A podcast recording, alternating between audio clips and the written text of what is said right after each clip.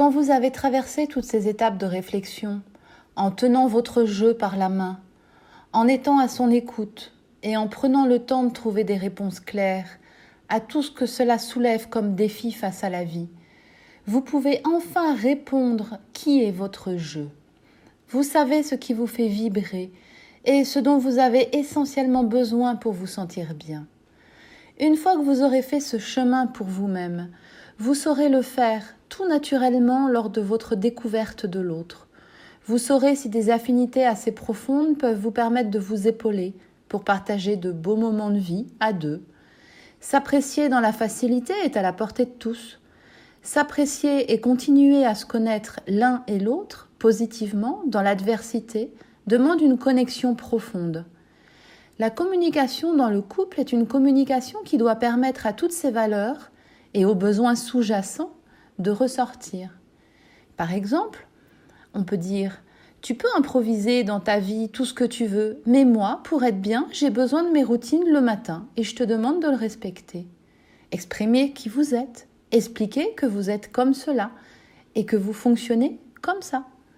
À partir de là, L'autre a le droit d'accepter qui vous êtes ou non. Il a le droit de ne pas vous aimer tel que vous êtes. Il a le droit d'être mal à l'aise avec les valeurs qui sont en vous. Mais au moins tout est clair. C'est là où la relation se termine, car le respect des valeurs de l'autre n'est plus pleinement possible, car trop blessant pour qui vous êtes. Vous pouvez parfaitement vous entendre pour partager des activités et passer du temps ensemble, mais ne pas partager assez de valeurs communes pour pouvoir rester vous-même en permanence dans la relation sans heurter l'autre. C'est la différence entre deux amis et des super proches. Si vos valeurs ne sont pas diamétralement opposées et que chacun peut rester lui-même sans déprécier l'épanouissement de l'autre, une communication bienveillante peut s'installer et le couple parfaitement évoluer. Les valeurs extrêmes sont les plus difficiles à supporter. Quand vous êtes sûr de vos valeurs, que vous avez cette clarté par rapport à ce qui compte pour vous, à ce qui a du sens pour vous, vous pouvez enfin vous engager fortement. À ce moment-là, vous pouvez dire j'y vais et vous vous engagez totalement et sans retenue dans votre projet, dans votre couple, dans votre job, dans vos relations amicales, dans vos relations avec vos enfants, parce que c'est devenu clair. Et comme il y a un engagement fort, vous avez beaucoup plus d'énergie dans vos actions vous avez beaucoup plus d'enthousiasme dans ce que vous faites. Et donc votre vitalité est stimulée. Les gens qui sont dans un engagement fort avec un haut niveau d'énergie mettent en place des actions puissantes et réfléchies. Quand vous les voyez fonctionner, ils irradient une impression de bien-être et de santé. Pour peu qu'ils fassent un peu de sport et qu'ils surveillent leur alimentation et leur hygiène de vie, parce que leur valeur santé est élevée, leur métabolisme est comme dopé. Ils vont bien, c'est donc possible d'aller bien, même quand vous prenez de l'âge. En arrivant à ce stade de l'engagement fort envers votre corps, votre physique, votre monde émotionnel et mental, avec pour objectif de fluidifier tout ce qui est possible de fluidifier. N'oubliez pas ce qui est un obstacle.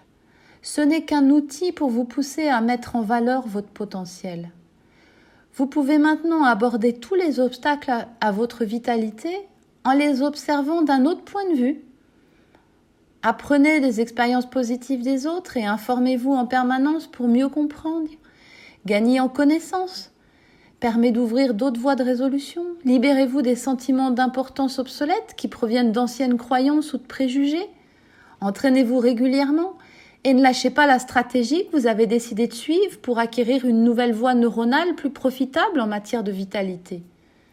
Choisissez, décidez, prenez position pour vous-même, Allez vers ce qui vous fait du bien et ce qui vous rapproche toujours un peu plus du saint. À chaque instant, vous pouvez tirer un enseignement, des obstacles à votre vitalité qui se présentent à vous. C'est à vous et à vous seul de décider de créer une nouvelle mémoire désormais positive de l'expérience à laquelle vous êtes confronté. Votre objectif ultime doit être gravé dans vos pensées quotidiennes. Il est constitué de ce que vous voulez vraiment être au plus profond de vous, votre idéal d'existence pour vous. Et cet idéal doit correspondre à la plus belle version de vous et de celui ou celle que vous voulez être pour les jours qui vous restent à vivre. Gardez toujours dans un coin de votre esprit que l'échec est un moyen d'identifier les efforts qu'il vous reste à faire pour accéder au nouvel état d'être que vous souhaitez vivre et qui sera ce que vous appellerez votre réussite. Cette réussite est l'art de vivre qui vous paraît être l'excellence pour vous.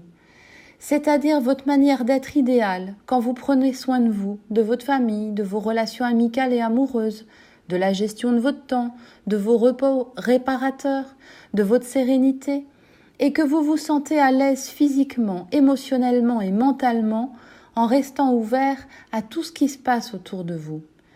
C'est votre manière d'être idéale quand vous ne refusez pas la difficulté afin de continuer à mettre vos capacités et le développement de votre potentiel à l'épreuve.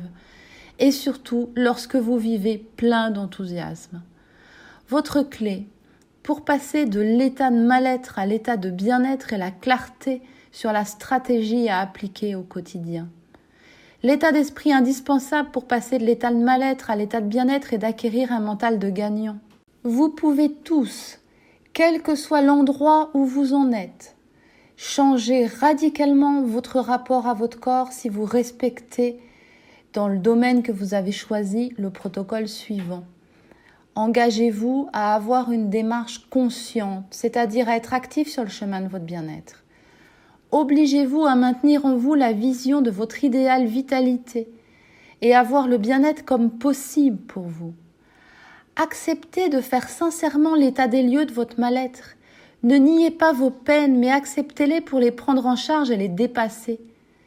Définissez des objectifs clairs qui soient réalisables rapidement et mesurables. Adhérez au plan d'action que vous avez décidé de suivre et intégrez sa pratique dans votre quotidien. Et surtout, n'oubliez jamais que la technique, le comment il faut faire, ne représente que 20% de votre confort corporel et de votre vitalité. Votre manière de gérer vos émotions et votre état d'esprit feront les 80% de votre manière d'actionner votre santé, votre vitalité et votre vie tout entière. Si cette vidéo vous a plu, n'oubliez pas de liker et abonnez-vous à ma chaîne pour recevoir la suite.